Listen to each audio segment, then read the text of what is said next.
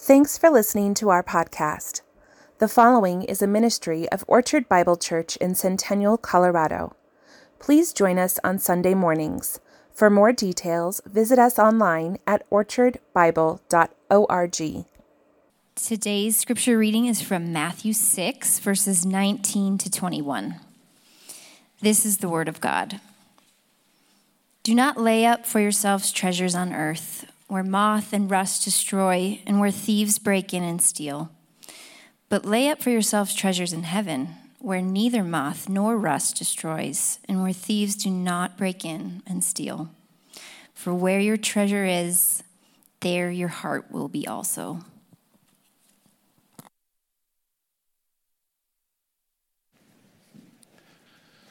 Let's pray. God, there's a room full of people here who need you and whose hearts desperately need to hear from you. We pray this morning that through your perfect word, you will work in us and make us the people that you want us to be. We pray this in Jesus' name and by his strength. Amen. Please be seated.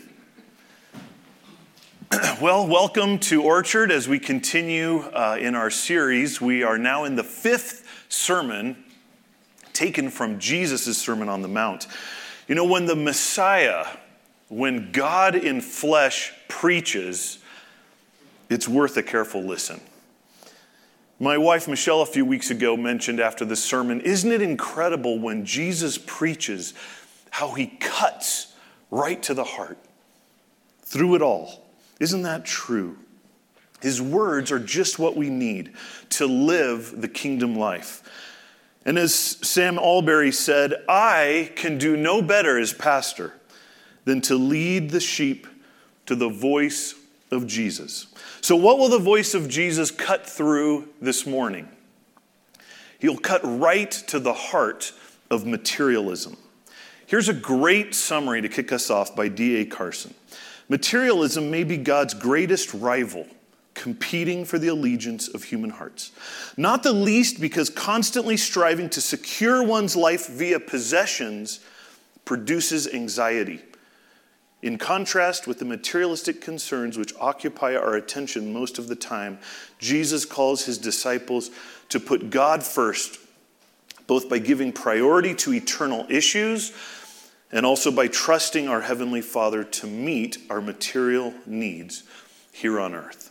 You can see that from this quote, I created our title for today's message God's Greatest Rival.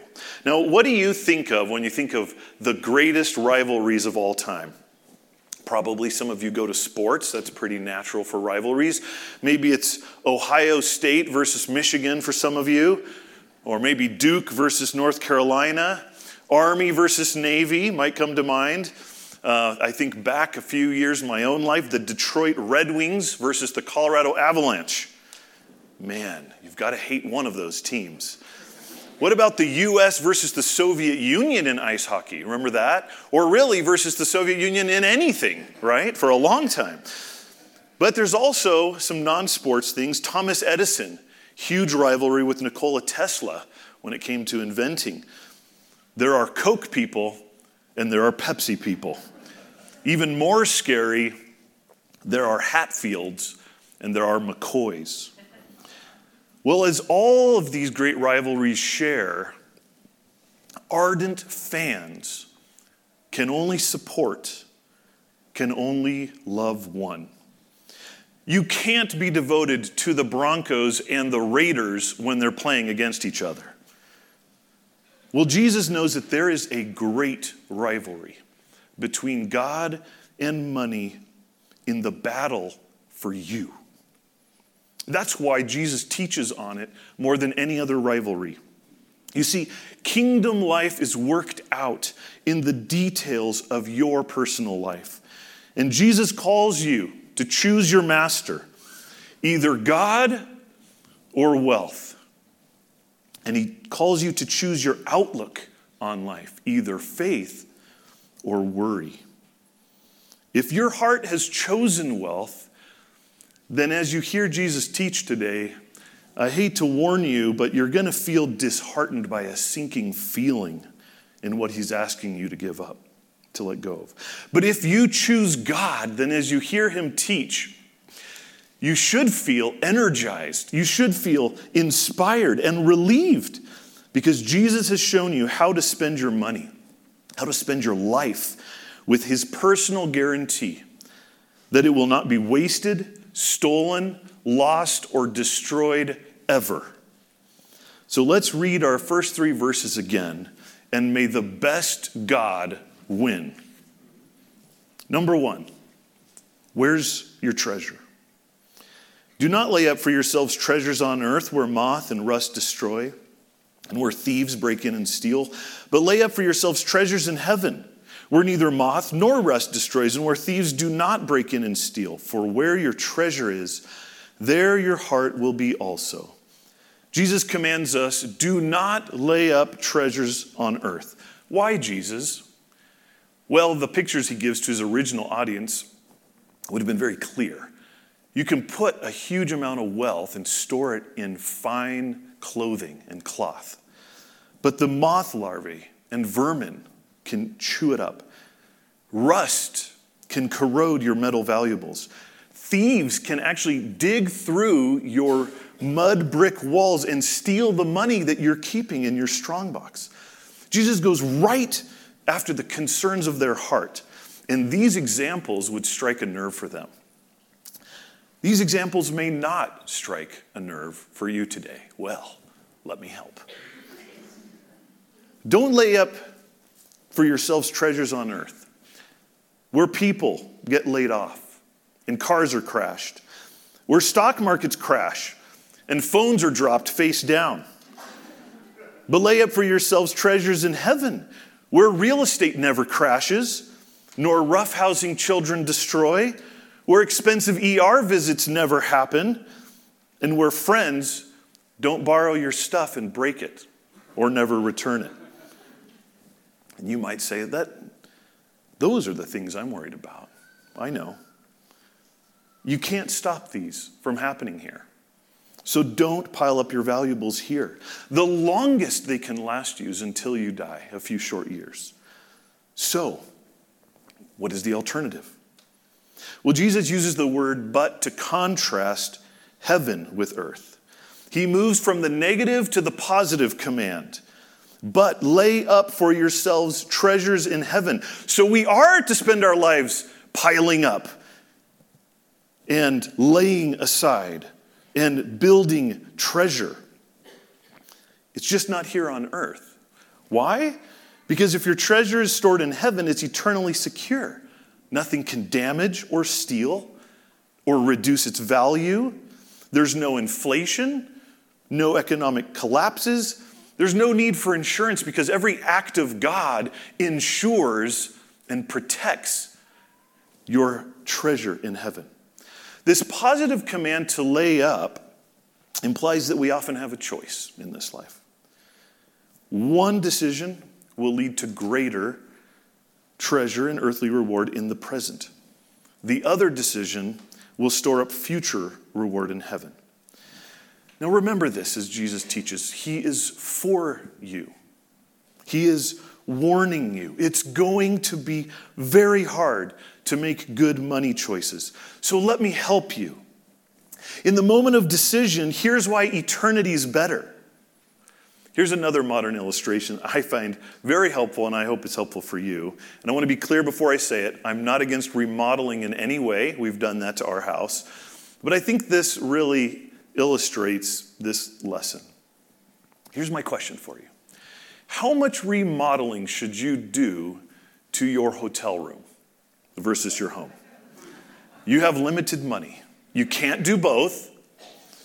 Don't tear out that kitchenette and put a brand new kitchen and new expensive appliances in in your vacation place.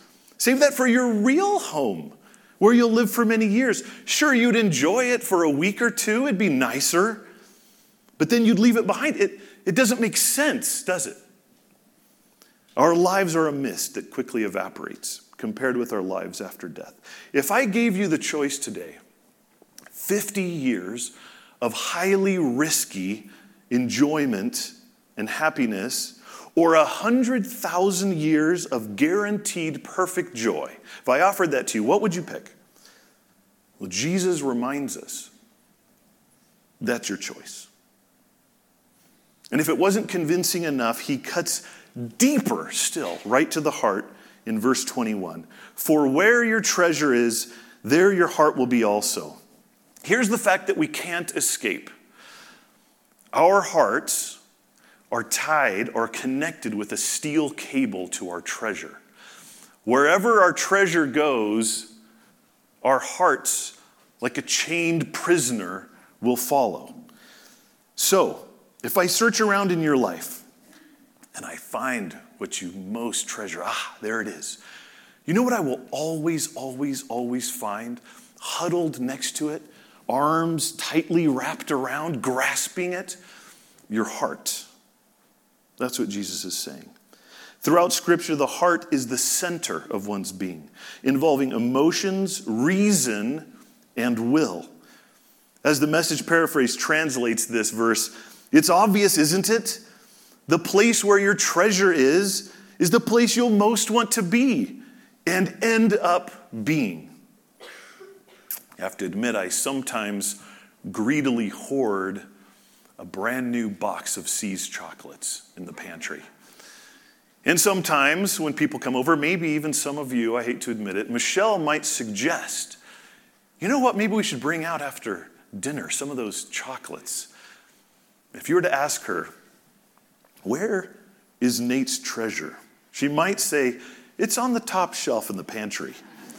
And his heart is definitely there also. Well, let me ask you where would I find your heart? What would I find it tightly grasping? And how about this? How safe is your treasure? How long will it last you? How long will you get to enjoy it? I think at this point, Jesus, the master preacher, has struck home, revealing the great rivalry. But at this point, he pivots then to a very strange illustration before going back to money in verse 24. Why is this next analogy great? Why is it perfect for his audience, and what can we learn from it? Let's look at number two. How's your eyesight? Verse 22. The eye is the lamp of the body. So if your eye is healthy, your whole body will be full of light. But if your eye is bad, your whole body will be full of darkness. If then the light is in you, or the light in you is darkness, how great is the darkness? What is this talking about?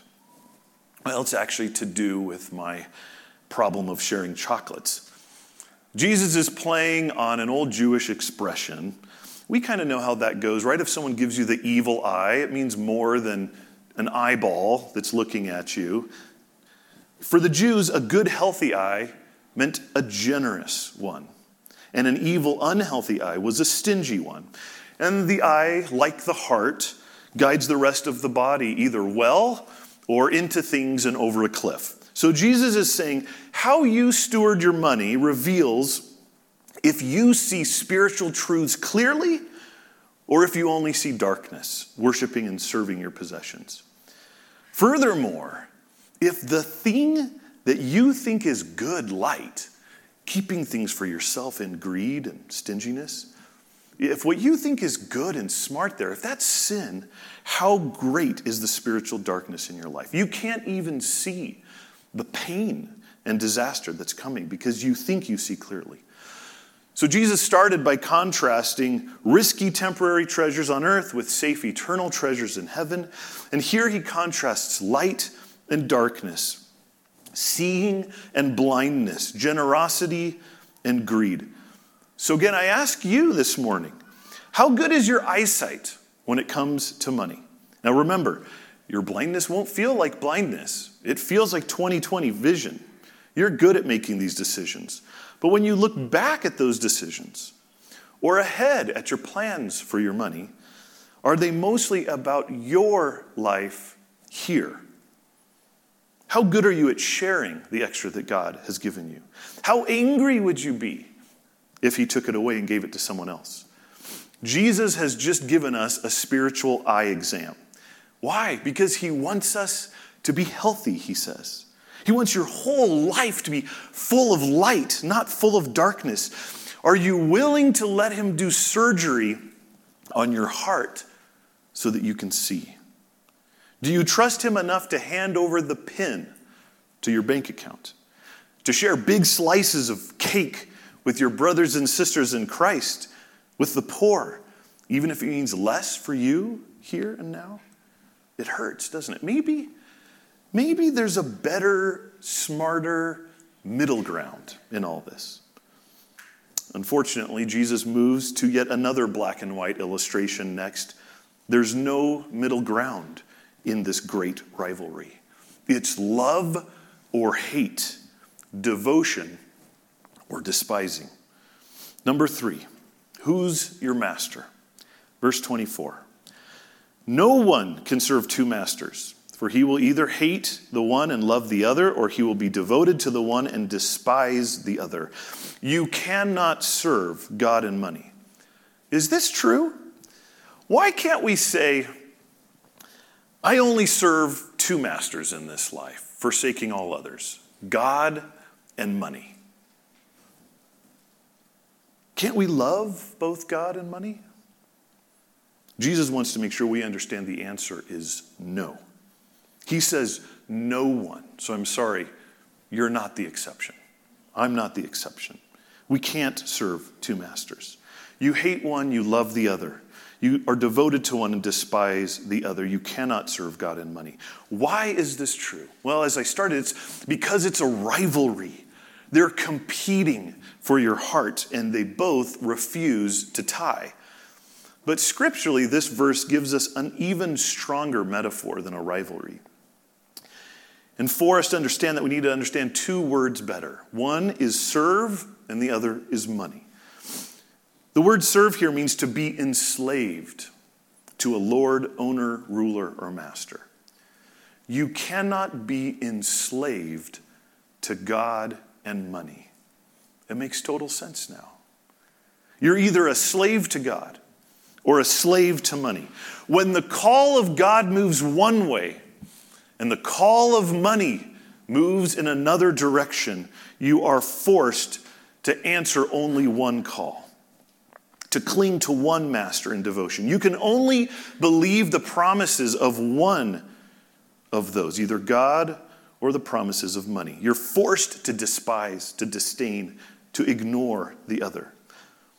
The other word money is the Greek word mammon, and it refers to material possessions that have become an idol.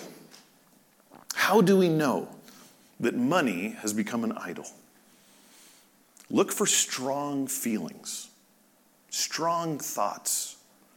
Jesus uses strong words here, does he not? Slavery, hate, love, devotion, despising. Listen to the words strong words that Paul uses in 1 Timothy 6 9 through 11. Listen for the words desire, love, and craving. But those who desire to be rich fall into temptation, into a snare, into many senseless and harmful desires that plunge people into ruin and destruction. For the love of money is a root of all kinds of evil. It is through this craving that some have wandered away from the faith and pierced themselves with many pangs. But as for you, O man of God, O woman of God, this morning, flee these things. Pursue righteousness, godliness, faith, love, steadfastness, gentleness. This is a really dangerous business. It's no trivial matter. It is easy, is it not? to desire to be rich here. But its promises are lies. It's a snare, it's a trap, plunging people into ruin and destruction. To win the rivalry, money promises things that it cannot give peace and a full life. But instead, with it, we pierce ourselves with many pangs. So I ask you this morning who is your master? Remember, God and money are masters that make all consuming demands, and you are a slave to one and only one. Jesus has made that very clear. Serve money, and you will be anxious no matter how much you have.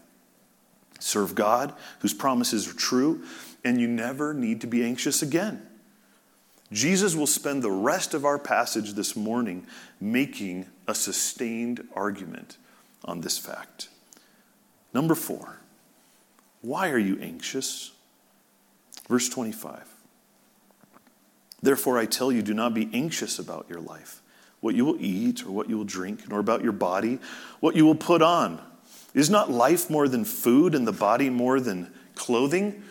Jesus starts here with the phrase, Therefore, I tell you. We need to stop there for a minute. Because your heart will have to choose earthly treasures here or eternal treasures. Because your heart will have to choose greed and stinginess or generosity and giving. Because your heart will have to choose slavery to God or slavery to materialism. I, the Messiah, God in the flesh, I tell you, do not be anxious about your life and the physical needs that you have. Jesus here has given the lesson cutting straight to the heart again. And he'll use two illustrations to try to convince us this morning. But let's spend a minute on anxiety first. Won't that be fun? to be anxious is to be troubled with cares, to look out for a thing, to seek or promote one's own, one's own interests. And anxiety is at record breaking highs in our society, even in Christianity. I think we could probably say, even here at Orchard.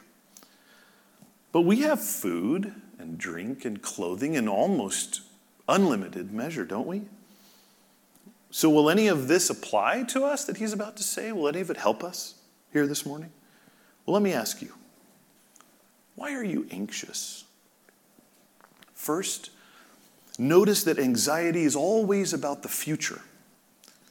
Second, you can never have enough to erase it. In fact, many people with more money are more anxious about losing it, interestingly enough.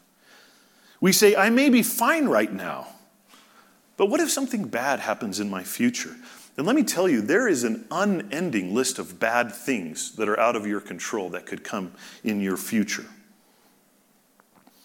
Only God is in control. Only God can prevent them. And that is unsettling.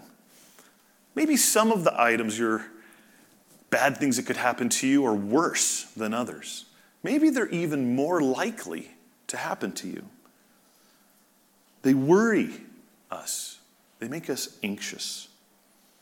To be anxious then demonstrates a lack of trust in God, who promises that He'll graciously care for all these things. So Jesus commands us to not be anxious. He wants to convince us that we can trust Him. You can trust God. Let's look at his first illustration of birds and food, verse 26. Look at the birds of the air. They neither sow nor reap nor gather into barns, and yet your heavenly Father feeds them. Are you not of more value than they? And which of you, by being anxious, can add a single hour to his span of life? Let's examine carefully the life of birds, Jesus says. They don't sow, reap, or store up. These are the phases of securing a supply of food. Yet God feeds them. What does he mean here? This word feed means to nourish, to support, to nurture, and bring up. So he provides for them throughout their whole lives.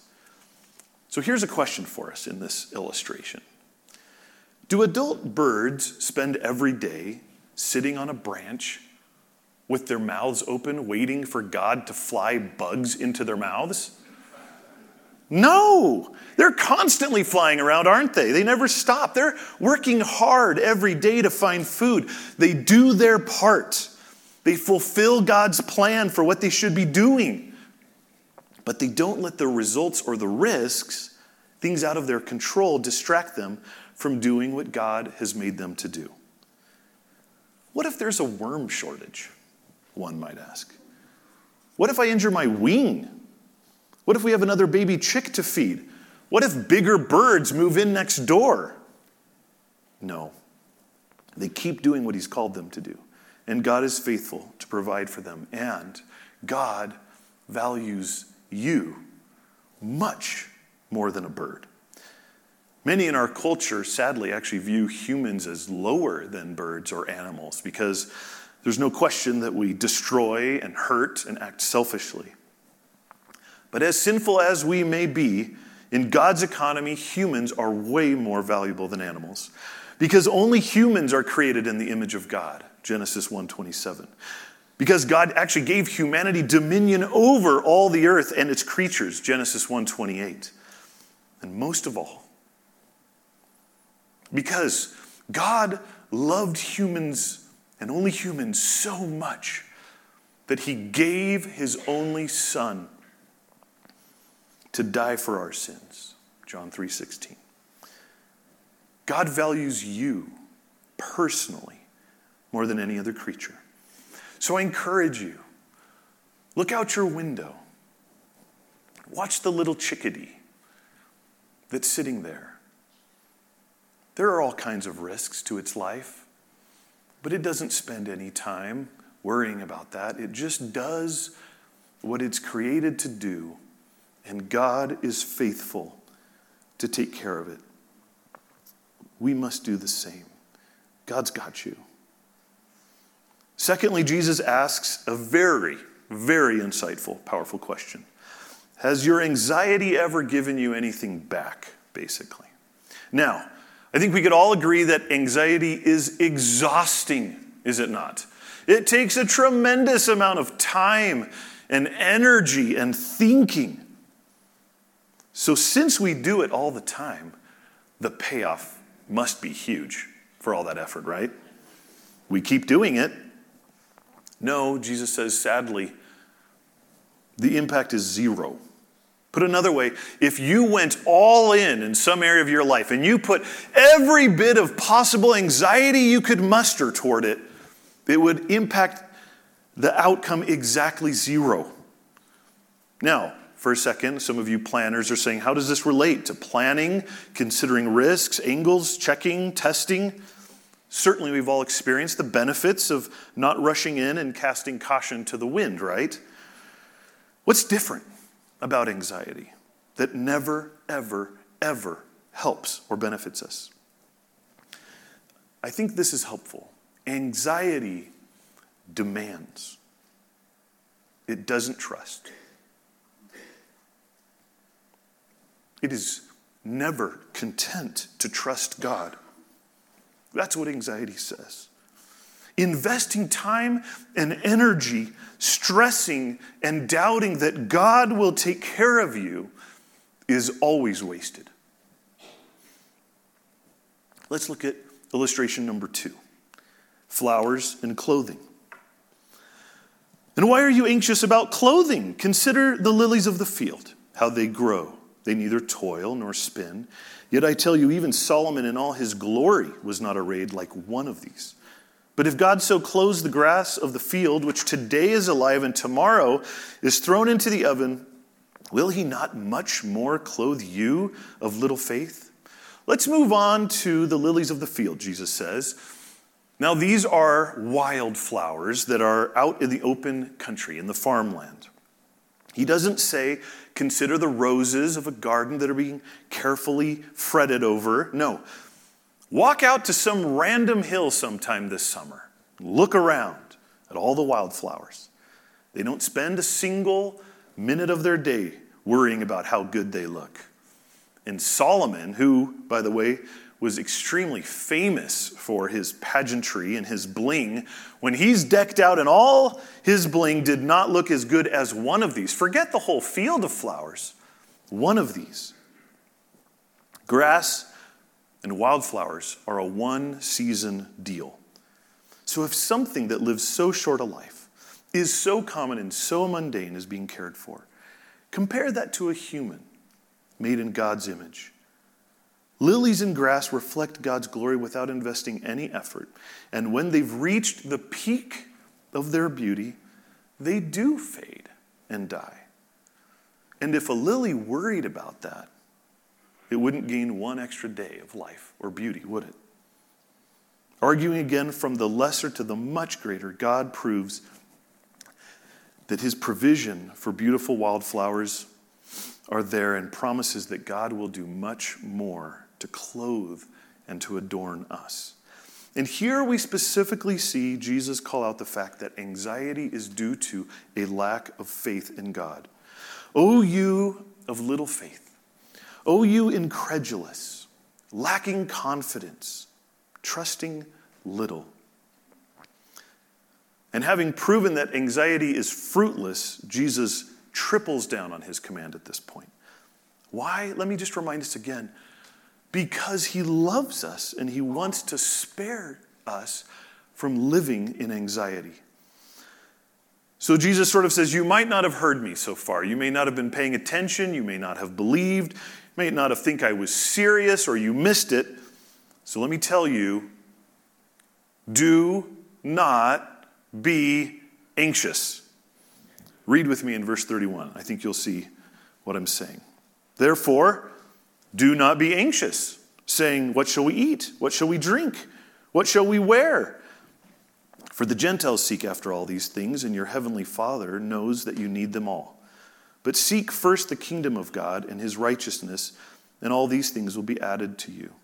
Therefore, do not be anxious about tomorrow. For tomorrow will be anxious for itself.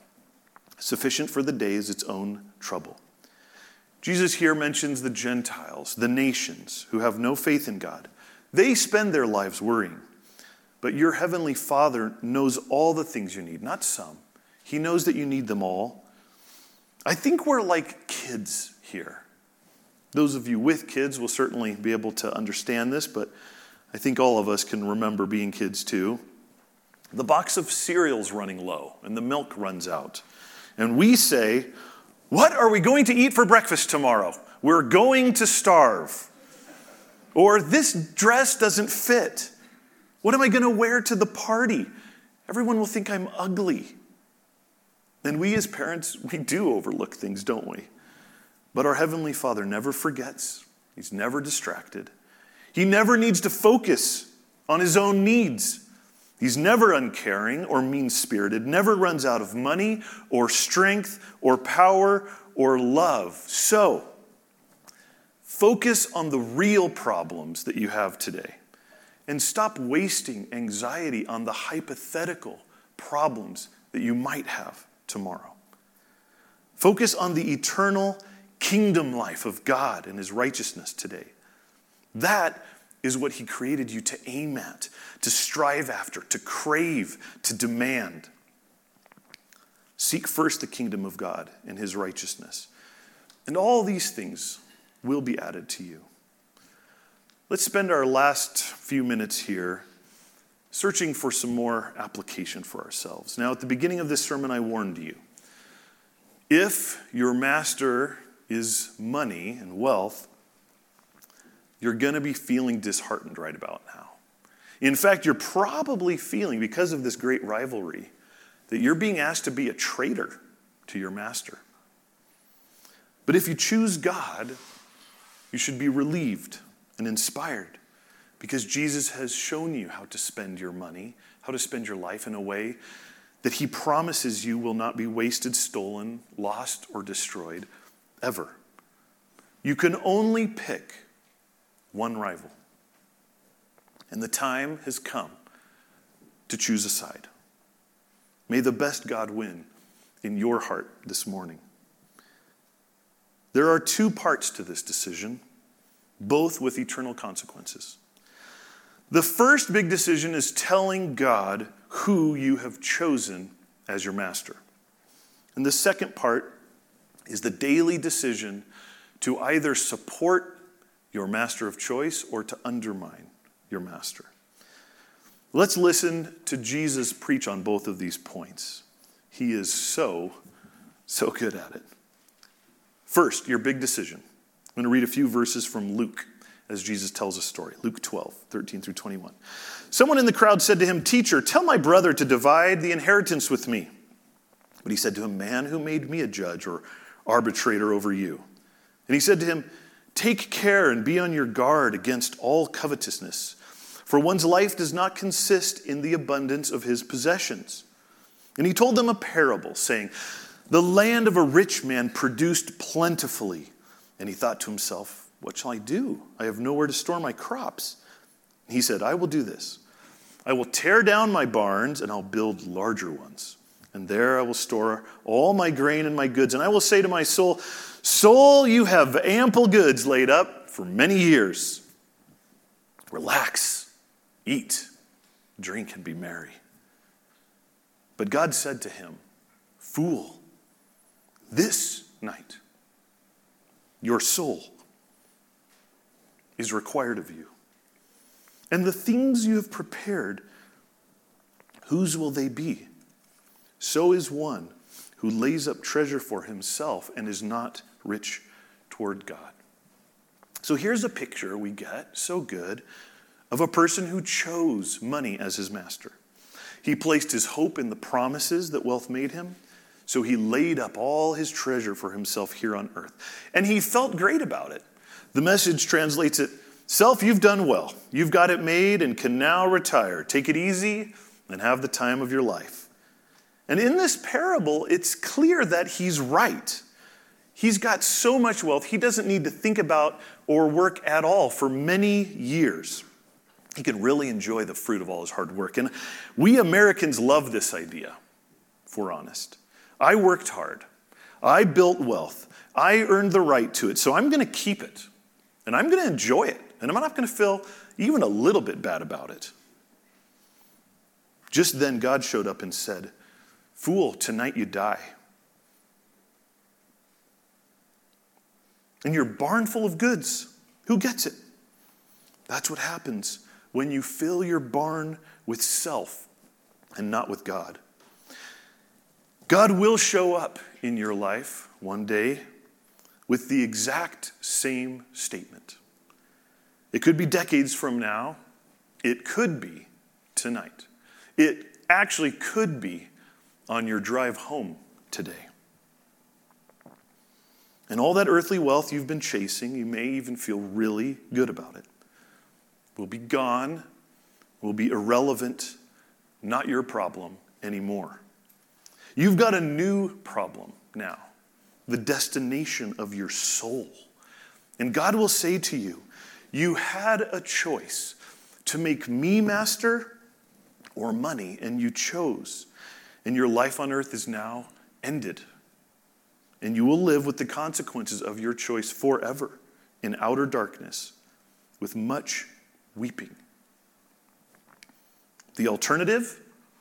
Well, let's listen to Jesus again, this time from Mark chapter 8. If anyone would come after me, if anyone would choose me, let him deny himself and take up his cross and follow me. For whoever would save his life will lose it but whoever loses his life for my sake and the gospel's will save it. For what does it profit a man to gain the whole world and forfeit his soul? What can a man give in return for his soul? For whoever is ashamed of me and of my words in this adulterous and sinful generation, of him will the Son of Man also be ashamed when he comes in the glory of his Father with the holy angels.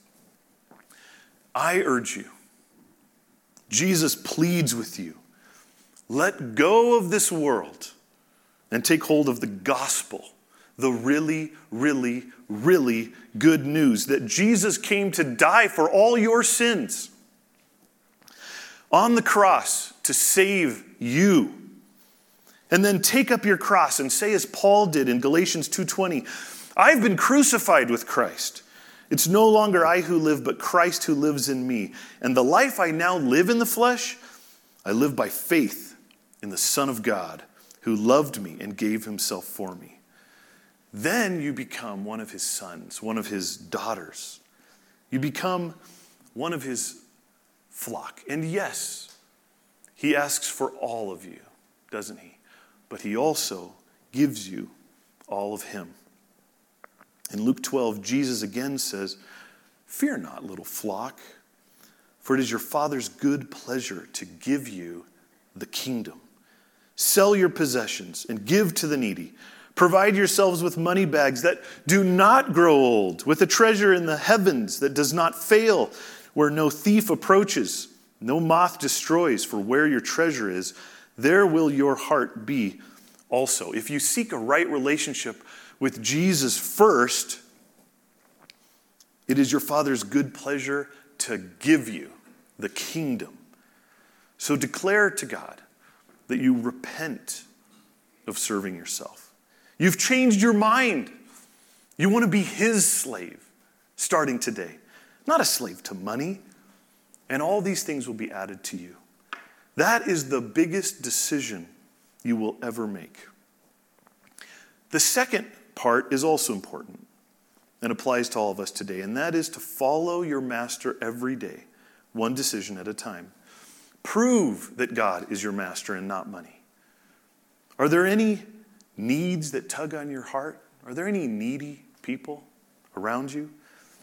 Give to them generously, sacrificially, especially to your fellow Christians, but in any way that will help the needy.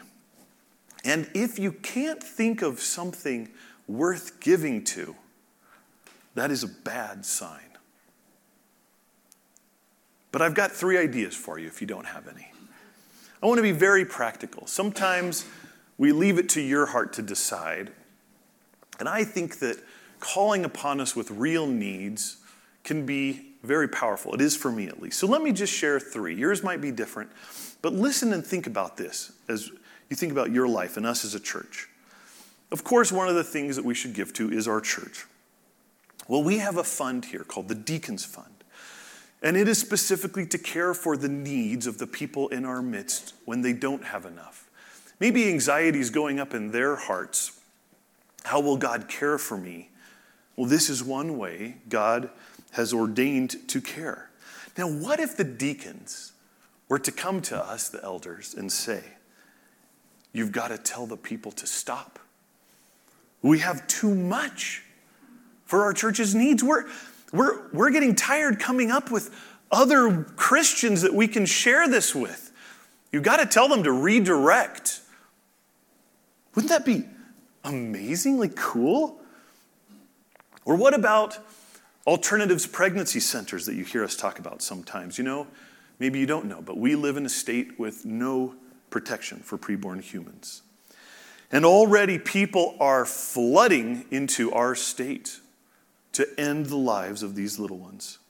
Listen to this quote The demand for abortion in Colorado increased by 33% in 2022.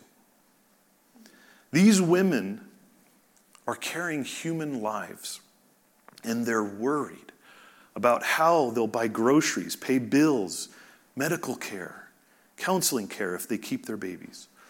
And Alternatives is trying to raise $60,000 by February 24th. Well, what would it be like if Orchard gave that much money?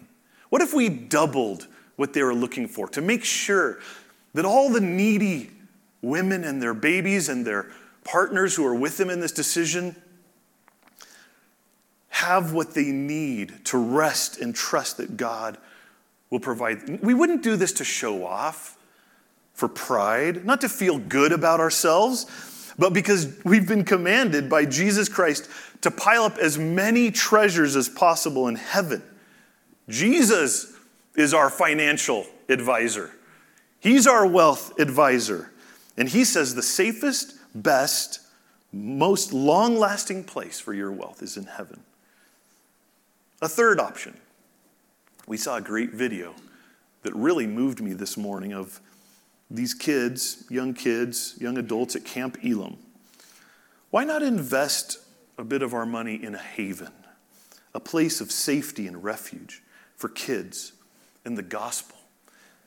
Our money can do kingdom work there year after year, getting kids to camp who can't afford it, increasing the number of beds that we can fill, and creating a nice, safe place where they can escape from their normal circumstances and hear the good news that Jesus loves them. Well, as I bring these to mind, as you think about giving, and anxiety starts to spike up inside of you, what do we do? Well, Jesus said it three times, so I'll repeat it one more time. Do not be anxious. How? How? Let me encourage you to cast every care on Him over and over. He never tires. Just keep casting it on Him until you trust that He cares for you.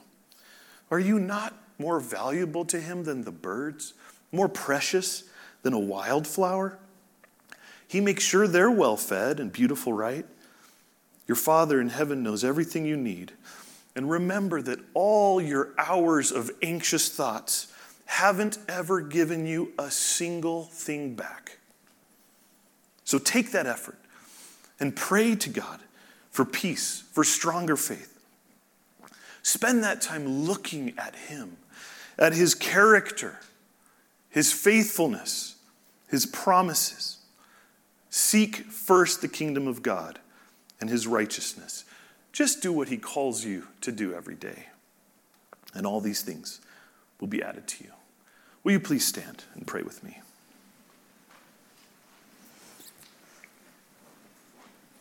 Oh Lord Jesus, we thank you for drawing our attention this morning to a great rivalry that we may not have even been aware of. We might have been blind to in our own lives and our hearts. We just confess to you, I confess to you, God, that it's real and it's dangerous. And the tug to have treasure here and now is very strong. And the ability to trust you and make good decisions that are wise and plan and consider carefully, but prioritize eternity are hard to make. And we are of little faith. Will you increase it this morning in this battle for the God of our lives? It is clear that you are better, that you are the best. Work in us today to make this big decision to be enslaved to you and not enslaved to money. And help us each day with each decision we make to trust you and follow you and to reach out to others for help, for eyesight that we may lack, that we might serve you in a more powerful way than we have today. We just humbly ask for this in Jesus' name. Amen. You're dismissed.